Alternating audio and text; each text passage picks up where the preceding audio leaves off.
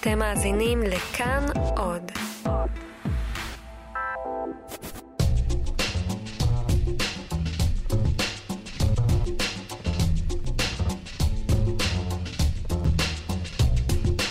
היי, אתם על חיות כיס, אני צליל אברהם. ואני שאול אמסטרדמסקי, וזה פרק בונוס שמוקלט משני צידי האוקיינוס, אז אנחנו מתנצלים מראש על פערים באיכות ההקלטה אם יש כאלה. מאז יום רביעי שעבר חזר להעסיק אותנו, את כולנו נראה לי, נושא שהרבה זמן לא היה בכותרות, יוקר המחיה. ענקית המזון אוסם הודיעה היום שהיא מצטרפת לתנובה, טרה, החברה המרכזית למשקאות ועוד, שהעלו מחירים בתקופה האחרונה. גם חברת ויסוצקי תעלה את מחירי חלק מסדרות התה שלה. זה התחיל בהעלאת מחירים של חברות המזון אחרי החגים. אוסם, תנובה וגם סוגת הודיעו שהן מעלות מחירים.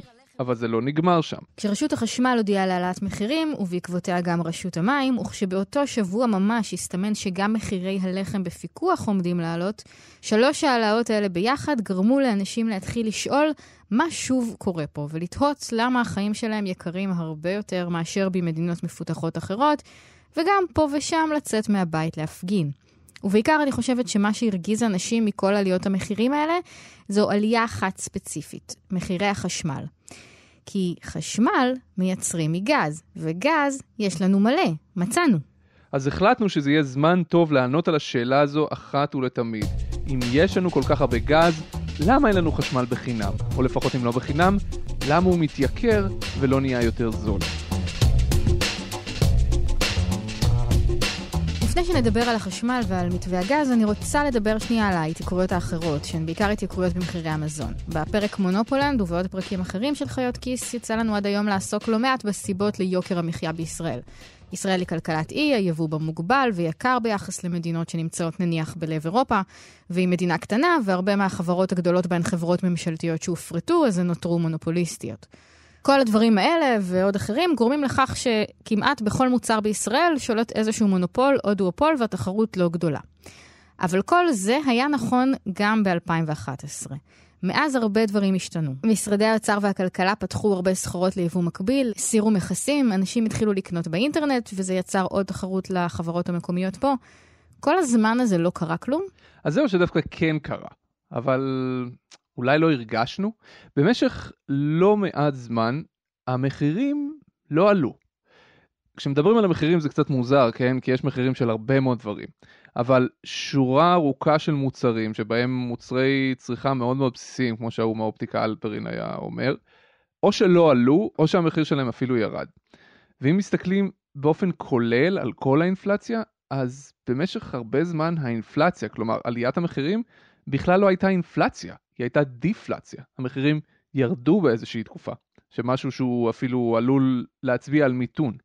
עכשיו, האם זה קרה בגלל צעדים של הממשלה, או בגלל מודעות גבוהה יותר של הצרכנים, או איזשהו ניסיון של החברות לא לתפוס יותר מדי אש אחרי הטראומה שהם חוו בקיץ 2011?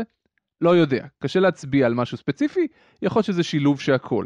אבל בשורה התחתונה, האינפלציה פה במשך תקופה לא מבוטלת לא הייתה גבוהה בכלל. מה שלא מבטל את זה שרמת המחירים כאן עדיין גבוהה ביחס לעולם. זאת אומרת, אי אפשר להגיד, אתם סתם בכיינים, המחירים יורדים, המחירים עדיין גבוהים. זה נכון. בכל uh, עבודה שוואתית שעושה משרד הכלכלה או בנק ישראל, או לא משנה מה, גם אם המחירים לא משתוללים בשנים האחרונות בישראל, אנחנו עדיין ברמת מחירים הרבה יותר גבוהה, וזה באמת בא לידי ביטוי בהרבה דברים מאוד בסיסיים שאנחנו קונים. בשביל זה אה, שר הכלכלה אלי כהן ניסה בזמנו להתנפל על משחות השיניים והדאודורנטים, כי זה אותו מוצר שנמכר בחו"ל, בדיוק אותו מוצר, רק שאנחנו יכולים לשלם עליו לעיתים פי שניים.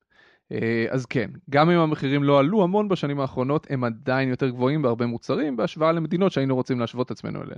אוקיי. Okay. אחת השאלות uh, שמסקרנות בעליית המחירים הנוכחית, וגם שאלו אותנו את זה בפייסבוק, ניר יריב למשל שאל, um, למה הכל בבת אחת? עליית מחירי החשמל ועליית מחירי המים מתואמות זו עם זו. כלומר, ברגע שרשות החשמל החליטה להעלות את תעריף החשמל, רשות המים חייבת להעלות את תעריף המים, משום שחלק אדיר מהמים שאנחנו שותים היום בישראל הם מים מותפלים. מים מותפלים צורכים הרבה מאוד אנרגיה בשביל להפיק אותם, ולכן ברגע שמחיר החשמל עולה, גם מחיר המים יעלה. אבל זה כל זה ביחד. קרה אחרי אה, שחברות המזון החליטו להעלות מחירים.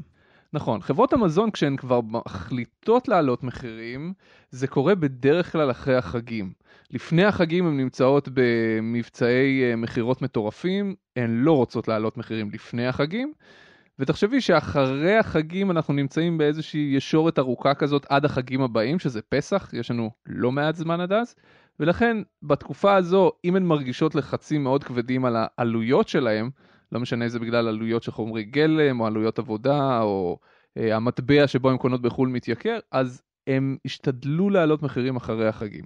תחשבי מנקודת מבט אה, של ניהול משברים, אם חברה רואה שהמתחרות שלה מעלות מחירים, היא יכולה להסתכל ימינה ולשמאל, אבל להגיד לעצמה, אוקיי, אולי גם אני אעלה מחירים עכשיו, כי אז אני לא אתפוס את כל האש לבד, זאת אומרת, זה מתחלק בינינו קולקטיבית. בפרט, אגב, גם עם מחירים שנמצאים באמת בפיקוח ממשלתי מתייקרים, כמו הלחם וכולי, ואז החברות ממש יכולות לחמוק מתחת לרדאר של הציבור. יאיר שואל, ובאופן כללי זה משהו שעלה בדיונים ברשתות חברתיות, אה, שמעתי טענה שעלייה צפויה היא טבעית, משום שהרבה זמן לא הייתה עליית מחירים. שאלה קודם כל אם זה טבעי, זאת אומרת, אם באמת אחרי כמה שנים שלא היו עליות מחירים, פשוט חייב, המחירים חייבים לעלות וזה לא יכול להיות אחרת. ברגע שהשכר הריאלי עולה, אנחנו מדברים על עלייה של 11% מאז 2011, זו עלייה ממש משמעותית. היצרנים יודעים שהצרכנים יהיו מוכנים לשלם יותר על המוצרים שלהם, כי יש להם יותר כסף פנוי בכיס, ולכן הם יכולים להעלות מחירים. אז אנחנו באיזשהו פרדוקס פה. כי אם אנחנו רוצים, נניח שהממשלה רוצה להוריד את יוקר המחיה בישראל, שאמרנו שהוא גבוה ביחס לעולם, גם, גם ככה וגם אם הוא יורד, הוא עדיין גבוה ביחס לעולם. אבל בכל מצב שהשכר יעלה, יעלה איתו כוח הקנייה, ואז המחירים יעלו בתגובה לזה, אז לא יהיה אפשר לעצור את זה אף פעם. כאילו מקסימום נוכל להישאר באותו מצב. Welcome to economics. אז הממשלה לקחה על עצמה משימה בלתי אפשרית? לא, כי הממשלה יכול להיות שחושבת, וכנראה שגם בצדק, שהיא בעצמה משפיעה על מחירי המוצרים בכל מיני מקומות. למשל, יכול להיות שהממשלה חושבת שבגלל האופן שבו היא מנהלת את היבוא לישראל, והממשלה מנהלת את היבוא לישראל בהרבה מאוד מוצרים, בעיקר במוצרי מזון, על ידי שהיא קובעת כל מיני מכסות וכאלה ומכסים. יכול להיות שאם היא תסיר את הדברים האלה, יותר שחקנים יוכלו להיכנס למשק והעלויות ירדו. זאת אומרת, יכול להיות שהממשלה בעצמה משפיעה על, אה, על המחירים בכל מיני מוצרים. וחוץ מזה, יכול להיות שבאמת ב, אה, במוצרים מסוימים, זה לא יכול להיות, זה בטוח, אנחנו יודעים את זה, יש, כמו שאמרת, מונופולים או דואופולים של חברה אחת או שתיים או גג שלוש, ולכן גם אם הממשלה לא קשורה לאותו מוצר, עדיין יש שם תחרות מאוד נמוכה. כשחברה אחת שולטת ב... לא יודע מה, סתם, נגיד 80% משוק כלשהו, גם אם יש לי חברה גדולה בחו"ל שיכולה להתחרות ביצרן המקומי, החברה הגדולה מחו"ל תחשוב פעמיים אם להיכנס לישראל כי מלכתחילה היא עומדת מול מונופול שלוקח 80% מהשוק, שיש לו נאמנות מותג רבת שנים וכולי, וייתכן שלהיכנס לישראל זה, את יודעת, תהליך שכרוך בהרבה מאוד עלויות בפני עצמו, ואז ייתכן שעצם זה שיש מונופול של 80%, הדבר הזה לכשעצמו מדיר שחקנים זרים גדולים מלהיכנס לשוק הזה. יש משהו אחד שכן אפשר לעשות. יש משהו אחד שהוכיח את עצמו סופר אפקטיבי בשנת 2011. מחאת צרכנים משמעותית. כשב-2011 התחילה מחאת הקוטג', אתם זוכרים הקוטג' הגיע לשמונה שקלים ואיציק אלרוב עם הפוסט ההוא בפייסבוק? הייתי... מוצר צריכה בסיסי. בדיוק. הייתי בשוק מוחלט, כי בתוך פרק זמן לא ארוך, שאני לא זוכר בדיוק כמה שבועות, הצרכן הישראלי לא קנה קוטג'. לא קנה. המדפים היו מלאים, מפוצצים בקוטג'. אני זוכר, הלכנו לצלם את זה מהעיתון, זה היה מטורף לראות את זה. ותנובה הגדולה, חברה שהיא מונופול מוחלט בקוטג' ובעוד הרבה מאוד מוצרים אחרים, חברה שבאותה תקופה נוהלה על ידי אפקס שלא עניין אותה שום דבר חוץ מלמצוץ את כל הכסף מהארנק של הציבור, החברה הזו ירדה על ברכיה אחרי המחאה ההיא, שלא הגיעה מהממשלה ולא הגיעה משום מקום, הגיעה פשוט מהצרכן הישראלי, ירדה על ברכיה יחד עם חברות המזון האחרות, והורידו את המחירים ומחיר הקוטג' לא זז מאז.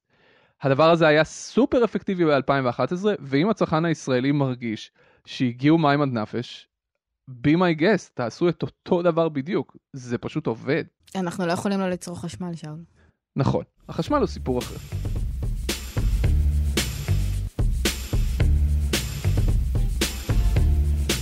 מה שמחרפן בחשמל זה שיש לנו גז.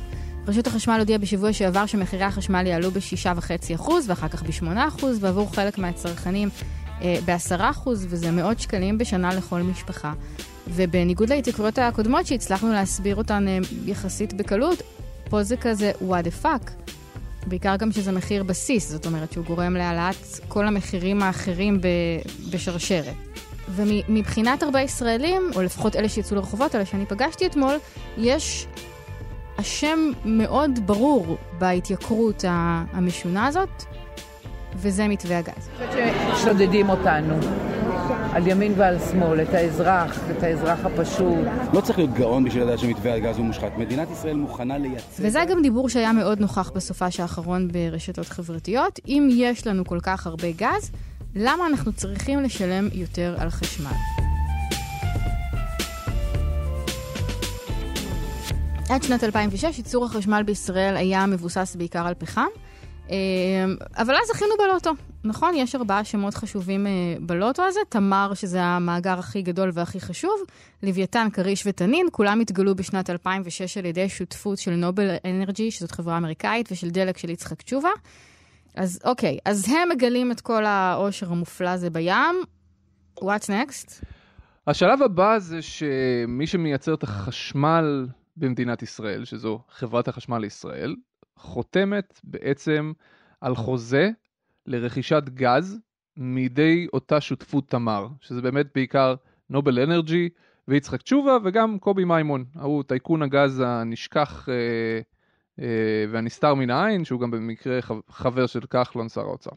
הם חותמים על הסכם בשנת 2012, והם חותמים על ההסכם הזה, על החוזה הזה בשנת 2012, אחרי משהו קטן ושולי כזה שקרה במזרח התיכון, שנקרא האביב הערבי. שעשר להפגנות, מאות אלפים פוקדים גם היום את כיכר השחרור בלב קהיר, לא מוותרים על דרישתם הבסיסית, לסלק את מובארק וגם את סגנו.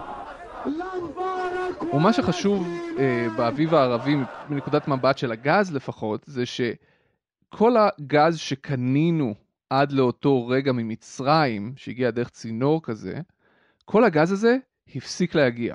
כי כל מיני קבוצות טרוריסטיות כאלה ואחרות פשוט פוצצו את הצינור שוב ושוב ושוב ושוב ושוב, עד שהצינור הושבת, ובבת אחת, ממש בן לילה, הפסיק להגיע גז ממצרים. ואז קרה דבר מדהים. יצחק תשובה והשותפים שלו, נובל אנרג'י וקובי מימון, גילו שהם הפכו להיות מונופול מושלם. 100% מהגז שחברת החשמל הישראלית תקנה, יגיע מהם. אז הם הסתכלו ימינה, והסתכלו שמאלה, וגילו שאין להם מתחרים, ואמרו לעצמם, היי, אנחנו יודעים מה אפשר לעשות כשאין מתחרים, אנחנו יכולים להעלות את המחיר. ואני לא מגזים בתיאור הזה, כי גם בחברת חשמל מודים שזה מה שהיה. ולחברת חשמל אין לה יותר מדי ברירה, היא חותמת על החוזה הזה. עכשיו פה צריך להגיד משהו, כי החוזה הזה בעיניי הוא החטא הקדמון. כשאני אומר לחברת, שלחברת חשמל לא הייתה יותר מדי ברירה, זה לא מדויק.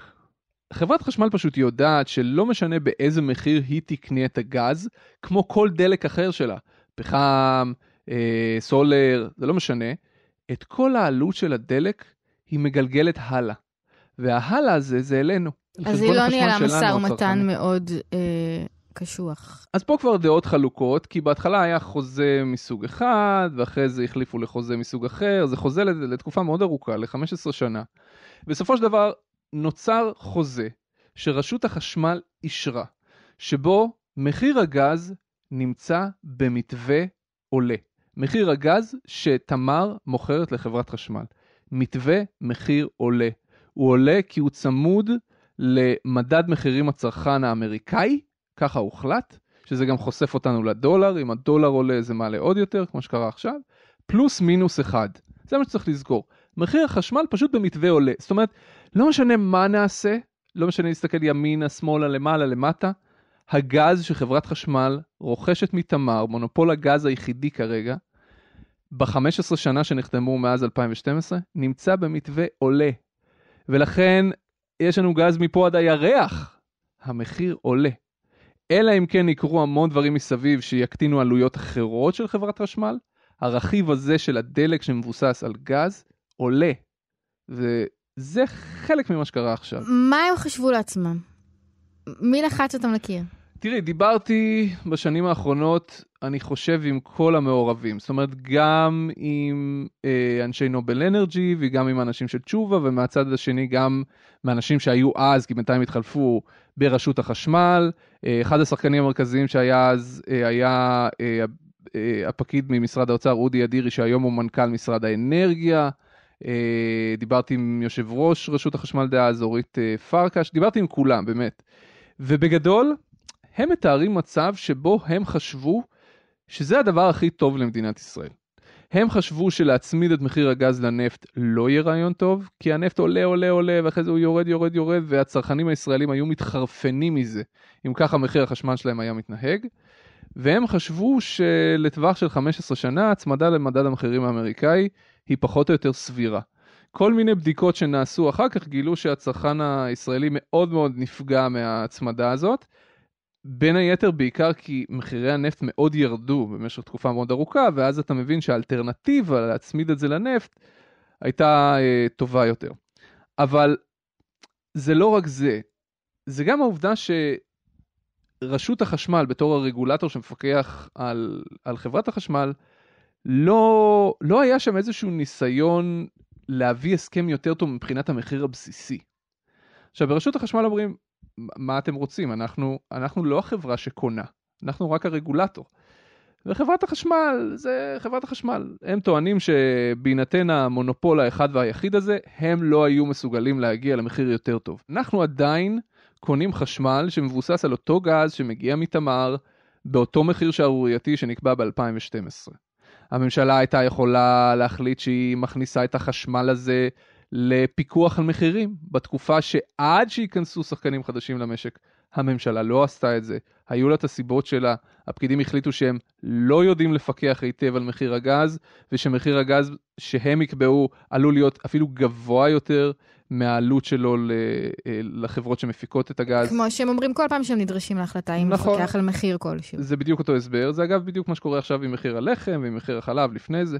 אה, והממשלה מקווה שכשייכנסו מתחרים חדשים לשוק, שזה אמור לקרות הכי מוקדם בסוף 2019, והחוזה של חברת חשמל לרכוש גז ייפתח רק ב-2020, ובצורה משמעותית, משמעותית יותר רק ב-2021, אז אולי יקרה משהו למחיר הזה של הגז שעל בסיסו אנחנו קונים חשמל. אבל עד אז, אין שום סיבה לצפות שהמחיר שבו את ואני משלמים חשמל ירד בגלל זה.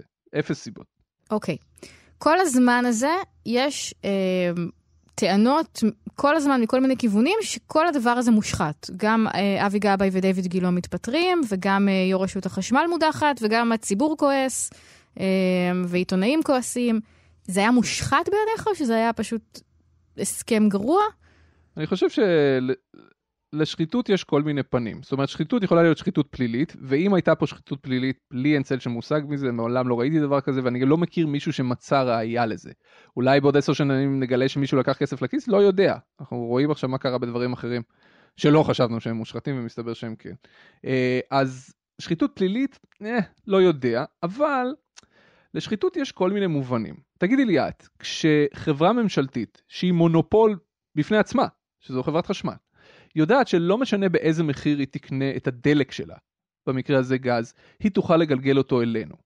והרגולטור סוג של משתף איתה פעולה בין אם כי הוא לא חושב עד הסוף או בין כי הוא לא מצליח להעריך נכון את השוק 15 אה, שנה קדימה ובין אם כי הוא מזלזל לחלוטין או אה, יותר גרוע מזה נכנע לכוח של המונופול של הגז. מכל הסיבות האלה יוצא שאנחנו קונים גז וחשמל יקרים יותר. האם זו שחיתות? לא יודע, זאת אומרת, יכול להיות שכן, אבל זה, זה שחיתות במובן הרבה יותר רחב מהמובן היומיומי שאנחנו משתמשים במילה הזאת, נכון? זה שחיתות במובן של מה פה? שקוראים אה, הון שלטון, וחבר אה, מביא חבר, וכל אחד דואג למי שהוא מכיר מה, מהמסדרונות. אני לא יודע איזה חבר הביא איזה חבר למי, אבל אני כן חושב שהיה פה מחדל. אני חושב שהיה פה מחדל חמור, מבקר המדינה פרסם על זה דוח שלם שאפשר לקרוא, שבסופו של דבר התוצאה שלו היא שאנחנו משלמים מחיר חשמל מאוד גבוה ביחס לזה שיש לנו הרבה מאוד גז. היה משהו שאתה כתבת, אמ, שהפקידים אה, הפנימו את, ה, את הטענות או את הרצונות והצרכים של אנשי חברות הגז והשתמשו בהם כדי לנמק את ההחלטות שלהם. נכון, בכל התהליך הזה של, ה, של יצירת מתווה הגז, זה בעצם פקידים שיושבים מול נציגי אותן חברות, נובל אנרג'י בעיקר ותשובה, לדיונים מאוד ארוכים לתוך הלילה, והם מנסים להגיע לאיזשהו משהו, בסדר? 99% מהאינפורמציה שיש לרשות הפקידים מגיעה מהאנשים האלה, מגיעה מהחברות עצמן. היה להם מאוד מאוד קשה למצוא יועצים בינלאומיים בלתי תלויים, כי כולם איכשהו קשורים לתעשייה הזאת. אה, בקיצור, זה היה עסק מאוד מאוד מסובך. ובאיזשהו שלב אתה מבין מהשיחות עם האנשים האלה ש... בואי, שאתה יושב יום יום אה, עשר שעות אה, אה, בחדר עם אנשים, והנתונים היחידים שיש לך מול העיניים זה מהם, וכל היום אתה שומע מהם איך שבסוף זה הכל יגיע לבוררות בינלאומית וכולי וכולי, זה לא שאתה מפתח תסמונת סטוקהולם, אבל אתה לגמרי נכנס לאיזשהו state of mind שמשקף לחלוטין את הצד השני. עכשיו שוב, אני לא יודע מה אני הייתי עושה במקומה, ואת לא יודעת מה את היית עושה במקומה, ואנחנו לא יודעים כי לא היינו שם. אבל זה לגמרי היה מצב מאוד מאוד אסימטרי. הכוח, אני לא יכול להגיד שהוא היה בידי ממשלת ישראל, כי הוא לא. הכוח היה לכל הפחות שווה בשווה. אוקיי, okay, אז שורה התחתונה היום, אנחנו, אה, אנחנו קונים גז ממונופול שאנחנו יצרנו במחיר שהולך וגדל כל הזמן. אנחנו לא יצרנו את המונופול, המונופול נוצר בעצמו, אבל אנחנו לגמרי נתנו למונופול הזה להישאר מונופול. ובגלל שאף אחד לא פתח את ההסכם שנחתם ב-2012, אז גם כשהמונופול יפסיק להיות מונופול, שזה החל מסוף השנה הבאה, המחיר שאנחנו נשלם עדיין יהיה אותו מחיר. איך כל זה בסוף מתגלגל למחיר החשמל היום? אז בעדכון האחרון של המחיר, זה שבאמת הרגיז את הציבור הישראלי, ההתייקרות של הגז הייתה חלק ממנו, אבל לא החלק העיקרי. היו שם לא מעט אחוזים אה, של התייקרות שהגיעו מזה שהדולר קפץ, ובגלל שהגז צמוד למדד המחירים האמריקאי, אז הדולר עולה, גם זה עולה.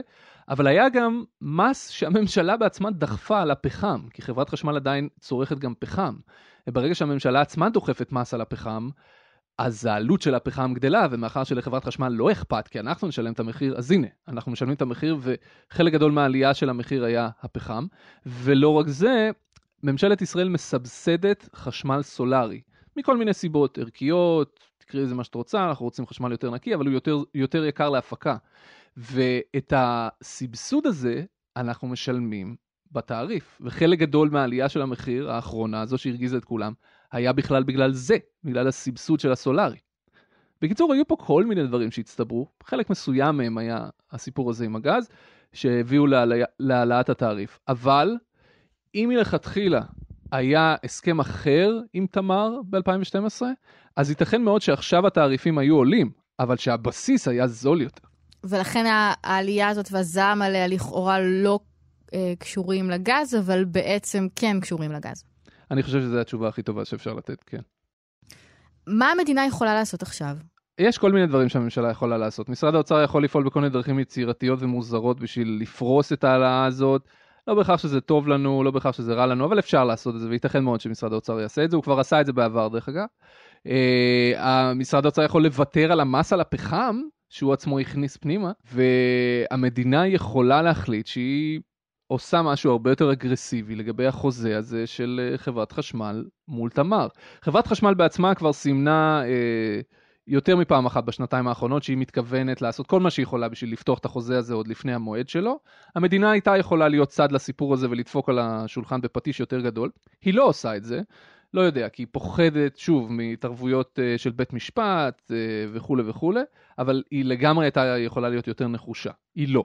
כרגע מה שמשרד האוצר מנסה לעשות זה בגלל שאנחנו הולכים לתקופת בחירות ושר האוצר לא, לא רוצה להיות זה שחתום על העלאות מחירים, משרד האוצר עכשיו מנסה לרבע את המעגל ולמסמס את ההעלאה הזאת או לפרוס את ההעלאה הזאת או למרוח את ההעלאה הזאת, איזשהו משהו אחר, אבל משהו מהותי מבני מבחינת החוזה הזה של הגז, לא חושב שזה הולך להיעשות בקרוב, אם כן, אני, אני אופתע לטובה. טוב, מה אתה הולך לעשות עכשיו? אני לוקח את הילדים להחליק על הקרח, כי בחוץ יום נעים, רק חמש מעלות. טוב, תודה רבה. זה היה פרק בונוס של חיות כיס על למה החשמל שלנו יקר, למרות שיש לנו המון גז. תודה רבה, שאול אמסטרדמסקי. תודה רבה, צליל אברהם. את הפרק הזה ערך רום אטיק, אנחנו נהיה כאן ביום רביעי בבוקר עם פרק חדש לגמרי של חיות כיס. אתם מוזמנים לשאול עוד שאלות על גז ועל חשמל ועל מה שבא לכם בקבוצת הפייסבוק שלנו. תודה רבה שהאזנתם, ביי ביי.